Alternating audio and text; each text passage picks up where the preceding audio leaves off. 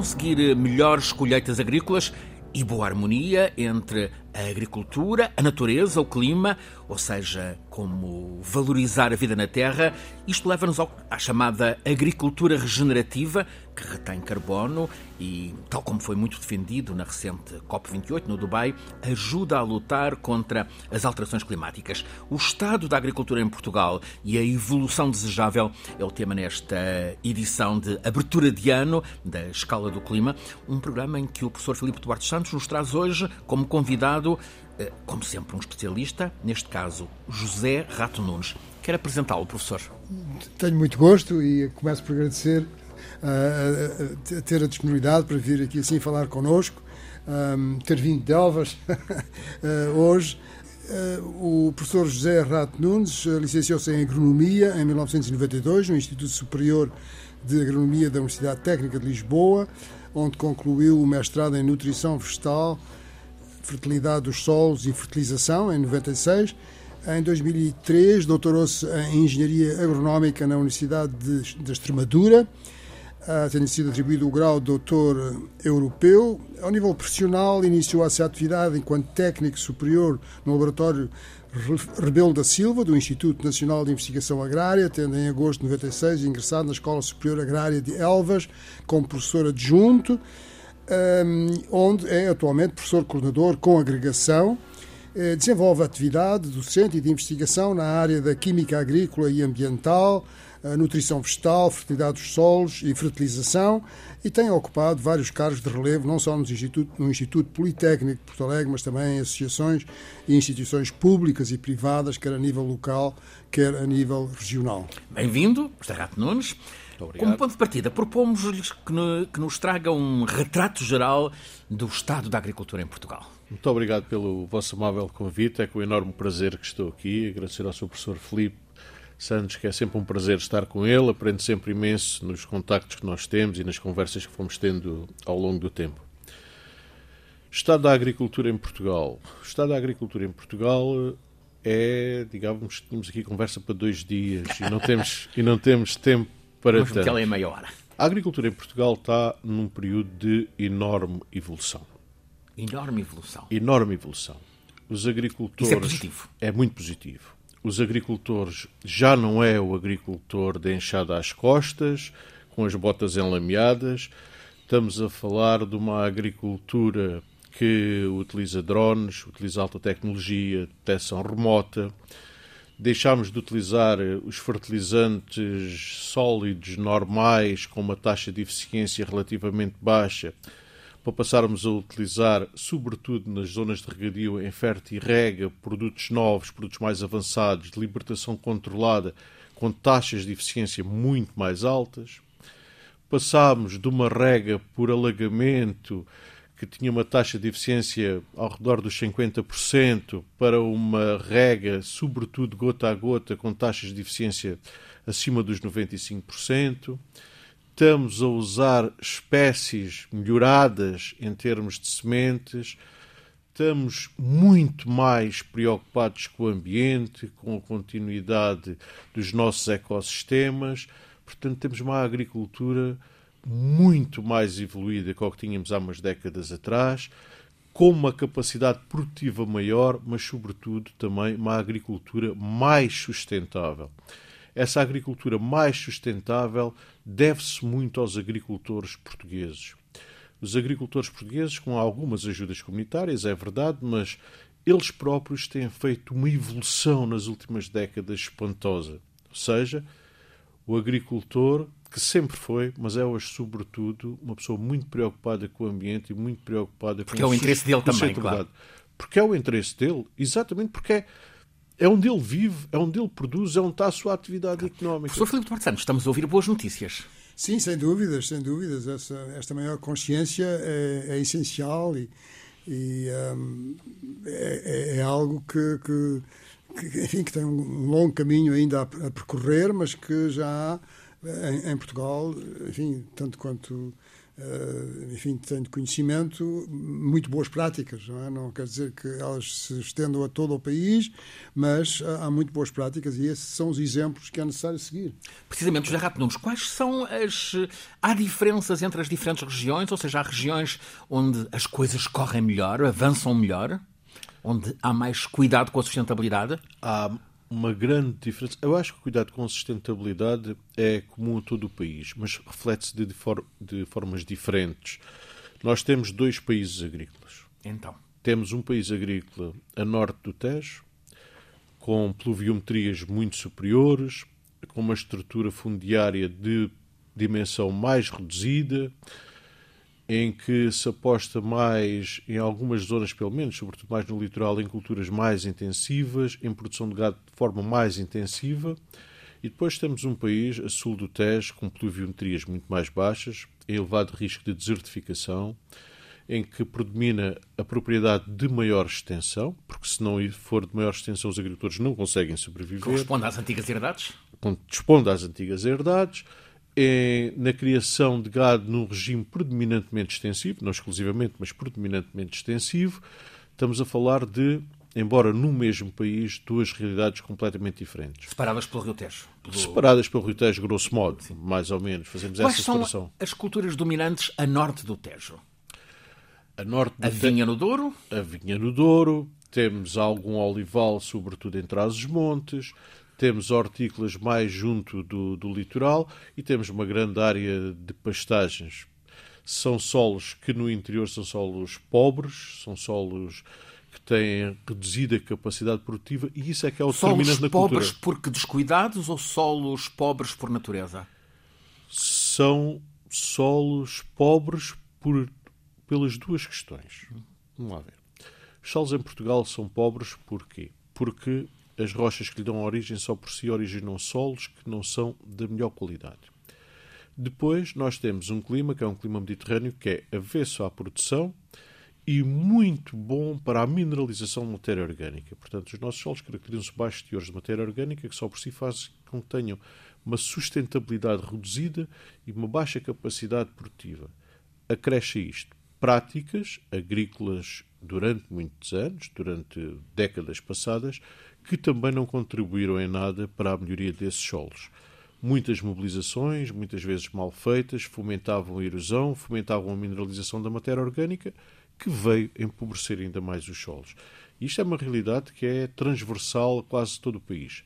Provavelmente com exceção mais do Minho e dessa zona em que as pastagens eram permanentes, as mobilizações já não eram tão grandes, maior pluviometria e que, portanto, aí sim houve ou existe solos com teores de matéria orgânica de 5, 6, 7% às vezes.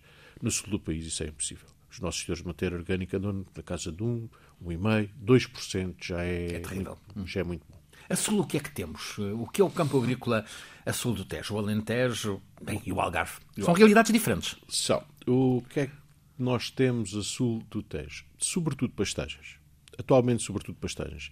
Era uma zona cerealífera, nós, atualmente, a produção de cereais é residual, andamos nos 5% de grau de autoprovisionamento, mais ou menos, e, portanto, os cereais desapareceram. Desapareceram e deram lugar, sobretudo, a regiões de pastagem. Pastagem biodiversa, criação de gado em regime extensivo. O Alqueva tem uma importância nesse, nesse processo? O Alqueva é uma pequena parte do Alentejo. Isso é a segunda parte da evolução cultural do Alentejo. Ou seja, o Alentejo, né, isto é o geral do sequeiro, mas depois houve um aumento muito grande da área de regadio. E o que é que nós implementámos no regadio? Sobretudo olival superintensivo, em grandes, grandes quantidades, e amendoal serão as duas culturas mais importantes. Nós, de 2009 a 2019, a nossa área de regadio aumentou cerca de 17%, 17, 19%, e esse aumento foi feito muito à custa da área de olival sobretudo olival super intensivo, olival de regadio. Permite-me aqui já um, um, um parênteses sobre o olival. O preço do azeite neste último ano disparou eh, quase 100%. O que é que aconteceu? O que aconteceu foi baixa produção em Espanha e Itália, sobretudo. E o nosso, este ano não, mas no ano anterior também tivemos muito baixa produção. E o azeite português está a ir para compensar está, perdas está em Espanha ser, e Itália? Está a ser comprado por espanhóis e, sobretudo, por italianos. São esses dois Vendido mercados como estão- azeite português ou... Não, é azeite que é vendido a granel para lutear. Fazem lotes. E são, sobretudo, esses dois países que estão, ao comprar grande, grande quantidade consumo de azeite, claro. estão a fazer aumentar os preços, sem, sem dúvida nenhuma. É um Mas- processo que vai arrastar-se no tempo? é um processo que vai arrastar-se no tempo dependendo dos mercados. Ou seja, se continuar a consumir, o aumento do consumo de azeite a nível mundial continuar a, a crescer, ele vai se prolongar Está no tempo. associado à boa gastronomia? Está associado à boa gastronomia, está associado Dieta a uma gastronomia saudável, Claro. essencialmente, porque o azeite não é um óleo vulgar, é quase que pode ser comercializado como um produto da dieta mediterrânica, Uhum. um produto saudável, um produto quase medicinal. Eu não queria usar a palavra, mas arrisco a usar essa palavra. Com quase etiqueta medicinal gourmet. gourmet. Então é um produto que tem um valor acrescentado muito alto. O, o azeite, ao preço anterior, tinha um preço demasiado baixo para os custos de produção, portanto não é. Não volta, não volta a esse preço. Não, não volta certamente a esse preço. Mas também, sinceramente, não creio que continue a aumentar de preço. Acho que já atingiu Tetos. o teto. Professor, o azeite é, um- é é uma riqueza de Portugal. Eh, Estava-me a lembrar que- de que quando fui para Londres, ah, nos anos finais dos anos 60, finais não, princípios dos anos 60, pa- para fazer o doutoramento, ah, evidentemente estava habituado a consumir sabores azeite portugueses, claro. e cheguei à conclusão que o azeite se vendia nas farmácias. Era o sítio onde se vendia azeite, porque era um laxante, não é? Claro. E, portanto, tinha que ir às farmácias. Claro que em Londres havia duas, duas mercearias italianas e assim havia E bom aí, azeite. Mas, eh, enfim, para mostrar que. Ah, É uma riqueza portuguesa, Que é o uma riqueza portuguesa, evidentemente, e, e todo o Mediterrâneo, e que, e que o mundo cada vez, penso eu, não sei, mas que, que está cada vez a consumir mais. Está, está a consumir mais e isso leva ao, ao aumento dos preços. Embora nós este ano tenhamos um ano de relativamente boa produção, não é um ano excelente, mas é um ano de relativamente boa produção. Uh, produção O que é que condiciona hum, a dimensão da produção? O clima? o clima. Sobretudo o clima. Sobretudo o clima. Porque em função do clima, estamos a falar de olival de regadio, portanto não tanta água, mas sobretudo o clima condiciona bastante a produção. Eh, a manutenção até princípios de dezembro de temperaturas bastante amenas, como nós verificámos este ano, fazem com que a árvore não entre em período de dormência. Se depois vêm frios muito de repente, por exemplo, será negativo. Depois também as temperaturas muito altas em determinadas fases condicionam a produção. Nós este ano teremos uma produção que será cerca de 20% superior ao do ano passado. Não será um ano excelente, mas é um ano bom. Em Espanha, a realidade não é tão auspiciosa, sobretudo na província de Jaén, que é uma província olivícola, a produção vai ser baixa. E essa produção sendo baixa, buscar o azeite português. vem buscar o azeite português. O azeite português que é um azeite de muitíssimo boa qualidade. Aliás, a tecnologia do azeite evoluiu muito. Hoje já não há os lagares tradicionais com a produção de bagaços, de águas russas, em que aquilo era batido, era espremido. Hoje, digamos, temos um sistema de centrifugação contínua, sobretudo duas fases. A azeitona, assim que entra no lugar, é imediatamente processada. O que deteriorava a nossa qualidade do azeite antigamente é que a azeitona chegava ao lugar e era armazenada até poder ser processada. Durante esse armazenamento aumentava imensa a acidez do azeite, entre outros problemas. Atualmente isso não acontece. A azeitona é colhida mais cedo, não é colhida num estado de maturação tão avançado, e assim que chega ao lugar é imediatamente processada, pelo que nós estamos a produzir azeites de excelente, de excelente A qualidade. qualificação da produção de azeite, de certo modo, acompanha, embora com algum atraso, a qualificação da produção de vinho. Sim, podemos, podemos dizer isso. O, o vinho teve uma coisa que eu acho que o azeite faltou em determinada fase. Nós, no vinho, trabalhámos o marketing, trabalhámos a produção, qualidade de produção. Nós temos excelentes vinhos, quer na- em termos de viticultura, as uvas que nós produzimos não têm nada a ver com o que produzimos há, há umas décadas atrás. Toda a tecnologia alterou e, portanto, estamos a produzir vinhos de excelente qualidade. Méritos E- de criadores, enólogos. enólogos, tudo. E depois associámos isso a um marketing excepcional. Porque, se calhar, há 20, 30 anos, na região do Alentejo, produzia-se vinho de excelente qualidade, mas que saía do Alentejo em garrafões sem rótulo. Quer dizer, aquilo era vendido de qualquer, a granel, de qualquer maneira. A realidade hoje não é essa. Quer dizer, as garrafas são garrafas de 750 mililitros, são garrafas muito bonitas, rótulos muito cuidados. Portugal está presente em todas as grandes feiras mundiais de vinho. Temos produtores de excelente qualidade que produzem vinhos de, em pequena quantidade, mas muito bons, que vão às feiras internacionais, que ganham prémios internacionais e tudo isso conduz a que o setor do vinho, de facto, tenha uma pujança enorme. O azeite está a começar a dar também esses passos. Há azeites monovarietais, de variedades específicas. Nós temos uma variedade no Alentejo que dá uns azeites excepcionais, que é a galega, a variedade galega, tradicional.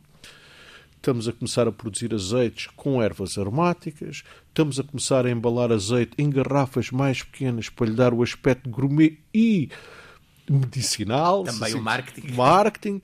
E agora estamos a fazer um trabalho muito, muito grande nessa área e, claro, colheremos frutos desse todo esse trabalho que vem a ser feito. Para além de, do olival, qual é a outra pujança, mais tem, pujança no Tem aumentado muito o amendoal. Uhum. O amendoal tem aumentado porque a Europa é carente na produção de amêndoa. Tem aumentado também porque o maior produtor mundial, que era os Estados Unidos, na Califórnia, devido a problemas relacionados com a qualidade da água de rega, muitas vezes, ter reduzido muitas áreas e ter reduzido muita produção. E, portanto, há uma e carência. E com seca. seca que houve durante muitos anos uh, na Califórnia. Na Califórnia. Então, há carência desse produto a nível internacional. E, e como é que o Alentejo está a lidar precisamente com a seca? Sobretudo uh, a região do Sudoeste? Em volta de Santa Clara, que se repercute também no Algarve, provavelmente. Uh, o Alentejo, como é que está a lidar com a seca? O Alentejo está com enormes carências hídricas. Enormes carências hídricas. O que seria se não fosse o Alqueva? o que seria se não fosse o Alqueva, exatamente. O Alqueva, que ainda ontem estive a almoçar com uns amigos meus espanhóis, agricultores, que estão de olho no Alqueva. De olho no Alqueva, mas de Para? uma maneira que, que eles já dizem que, quer dizer, que estão a ser uns mãos largas que não se percebe que é que eles não estão a usufruir do Alqueva. Portanto, no Alqueva a gente vai ter aqui uma pressão espanhola para ceder água muito, muito em breve. Muito em breve. Mas o Alqueva, se não fosse o Alqueva, era muito complicado. Houve aqui também, há méritos agricultores, dos sistemas agrícolas, uma alteração dos sistemas esportivos. Por um lado, dos sistemas de rega, que se tornaram mais eficientes, por outro lado, a alteração das culturas. O olival superintensivo, que eu não defendo da maneira como ele está a ser feito, defendo-o enquanto planta, tem um consumo que é aproximadamente um terço do milho. Faixa olival superintensivo a regar convenientemente com 3.000, 3.500 metros cúbicos por hectare. Uh, e, portanto, também as culturas evoluíram no sentido da poupança de água. Em algumas regiões do Alentejo, sobretudo do Baixo Alentejo, a situação está dramática. Temos as barragens com 20% de aprovisionamento. Entre Mértola e Odmira, toda a extensão mais a parte de baixo do Alentejo. A parte de baixo do Alentejo está dramática. Eu acho que nessas zonas nós vamos ter cuidados muito acrescidos em algumas zonas temos que voltar aos ecossistemas mediterrâneos típicos, Ou seja? temos que voltar ao montado, temos que voltar a muitas culturas de sequeiro, temos que ter técnicas para reter água no solo, nomeadamente pastagens biodiversas, sementeiras diretas, não mobilização, diminuir os encabeçamentos. Nós, algumas regiões no Alentejo, estamos com. Encabeçamentos seja, é... Número de animais por hectare. Uhum estamos com encabeçamentos muito, muito, elevados que depois fomentam a erosão, porque há um consumo total da vegetação e há um pisoteio que fomenta a erosão. Nessas regiões nós vamos ter que pensar bem o que é que lá vamos fazer. O sistema agrícola vigente nessas regiões não é sustentável. Nos últimos 30 anos, a pluviometria nessas regiões do Alentejo decresceu 20%. Baixo Alentejo. Baixo Alentejo, decresceu 20%. Se formos aos últimos 80 anos, decresceu 50%. Nós não podemos continuar a fazer as mesmas coisas da mesma maneira porque não vamos no bom caminho.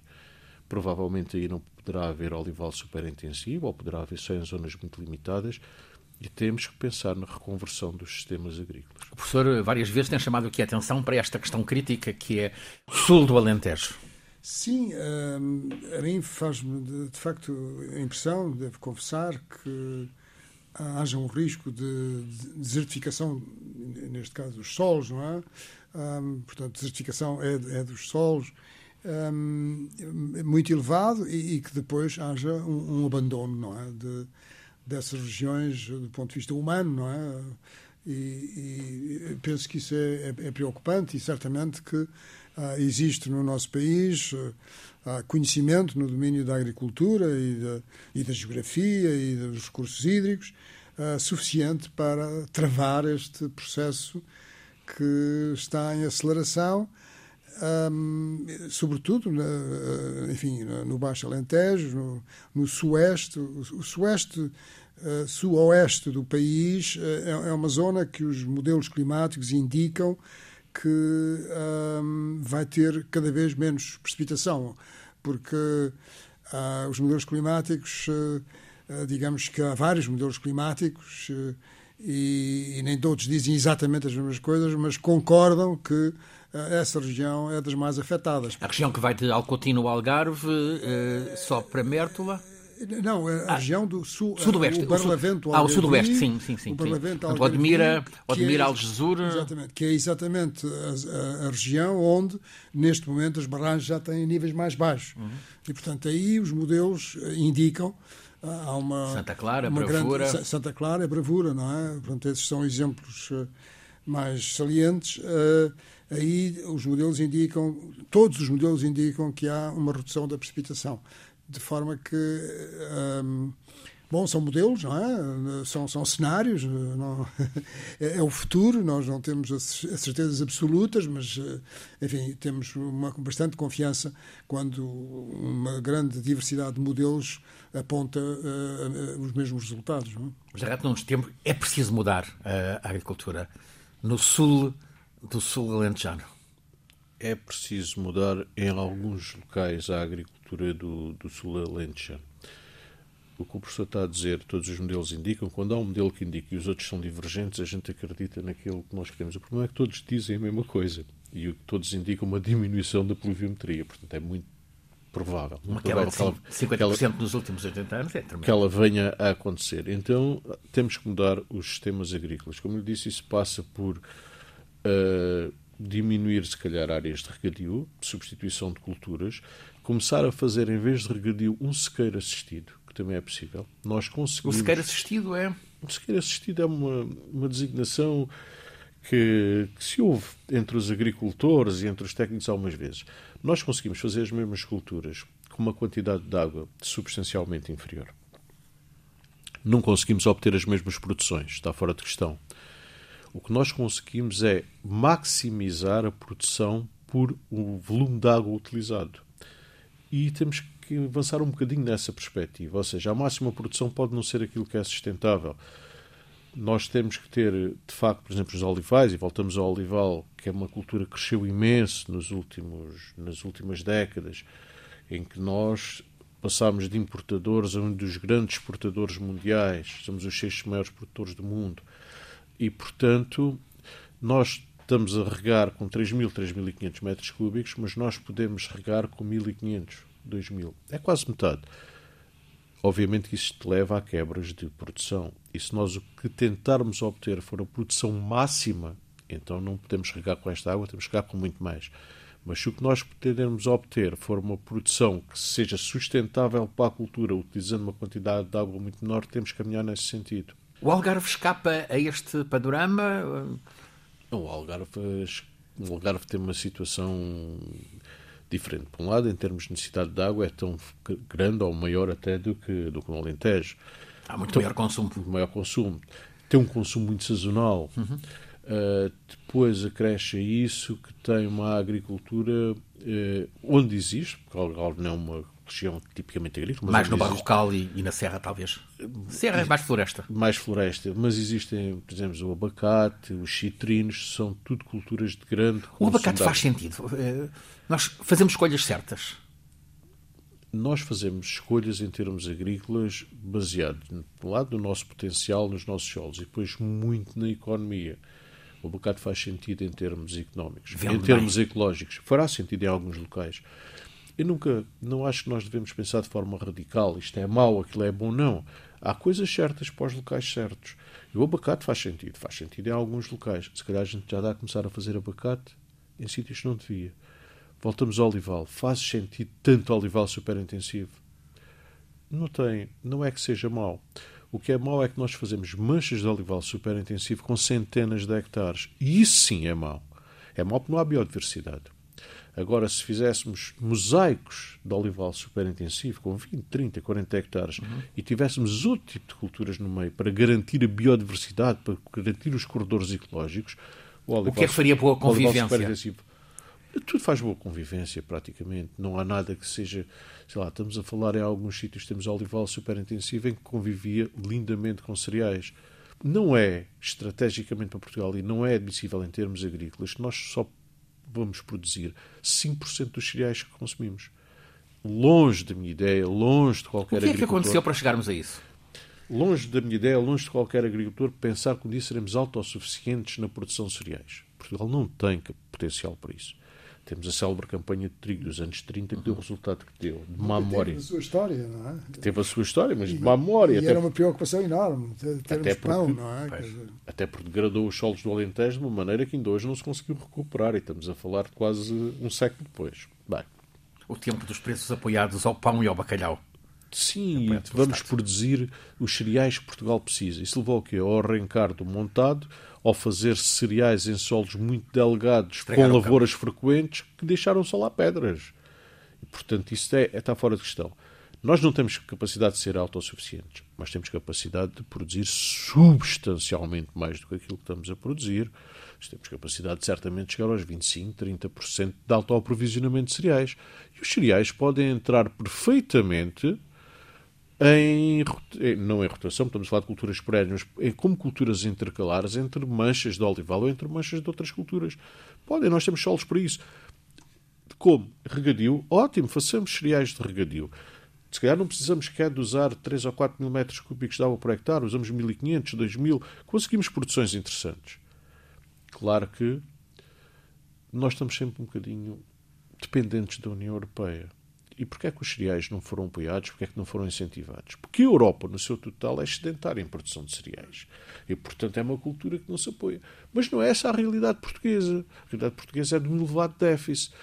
Deviam de haver políticas diferenciadas. Algumas até já, mas deviam de ser muito mais diferenciadas.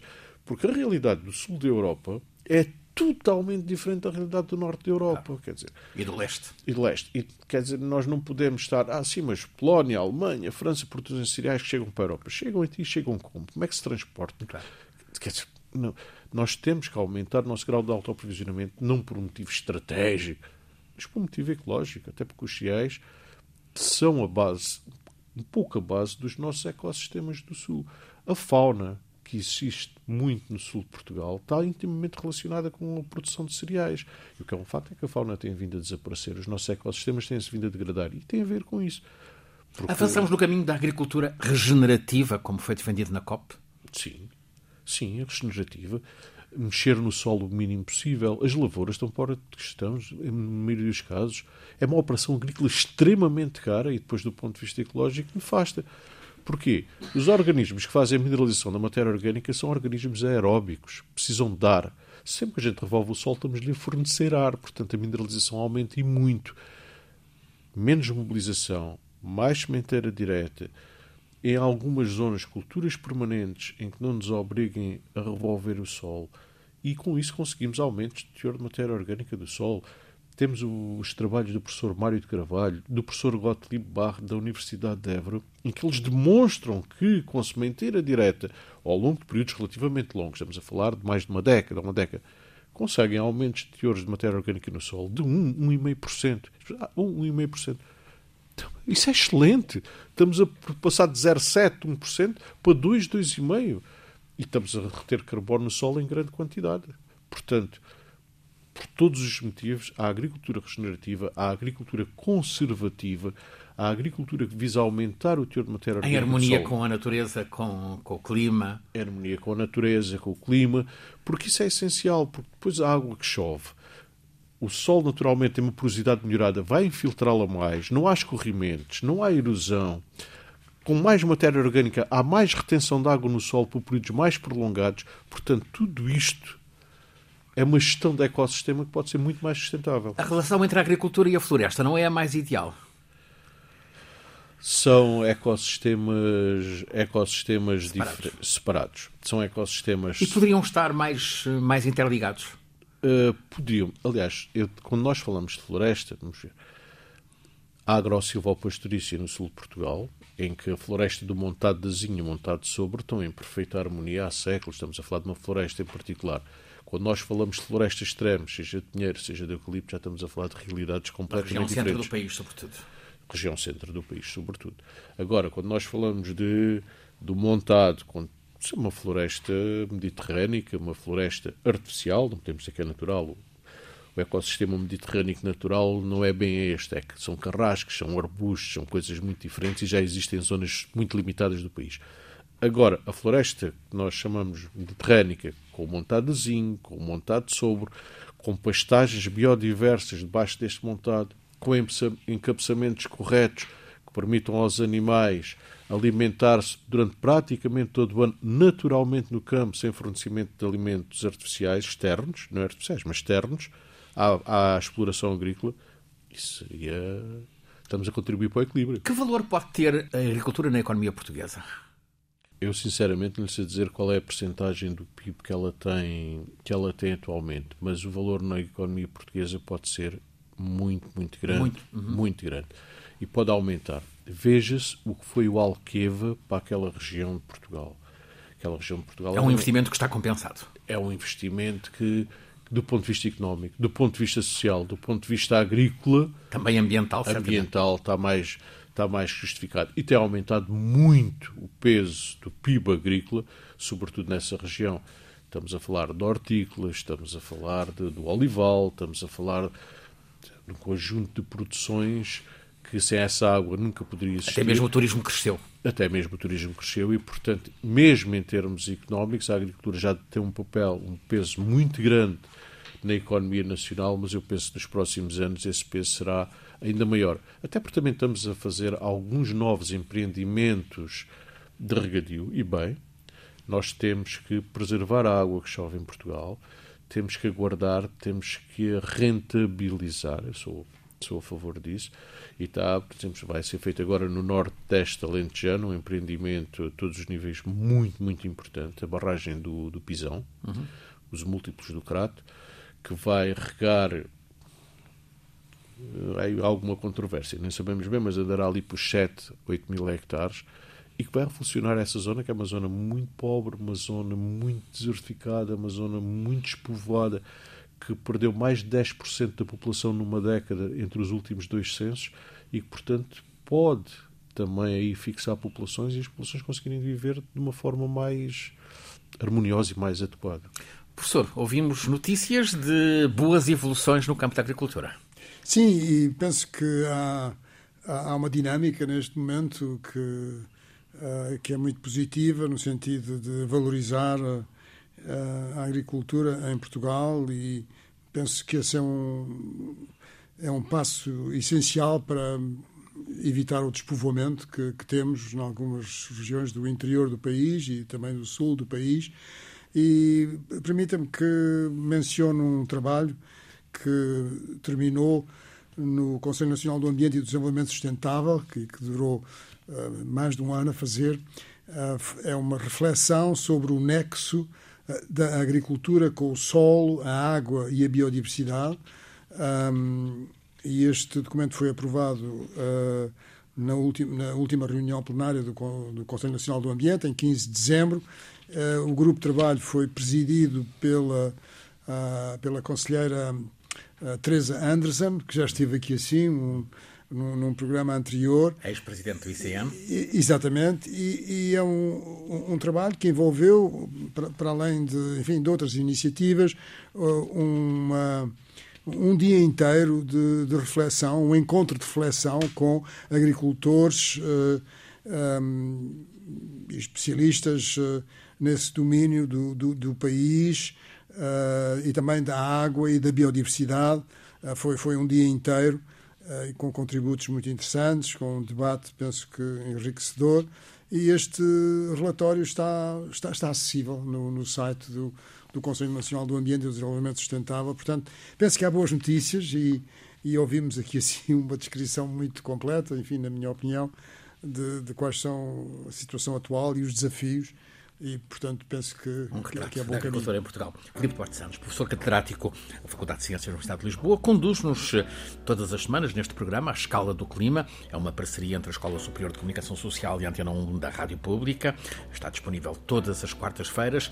É um programa feito por Alice Vilaça, Nuno Portugal, por mim, Francisco Sena Santos, sempre pelo professor Filipe Duarte Santos, nosso consultor científico, e hoje como eh, convidado um especialista no campo agrícola, José Rato Nunes.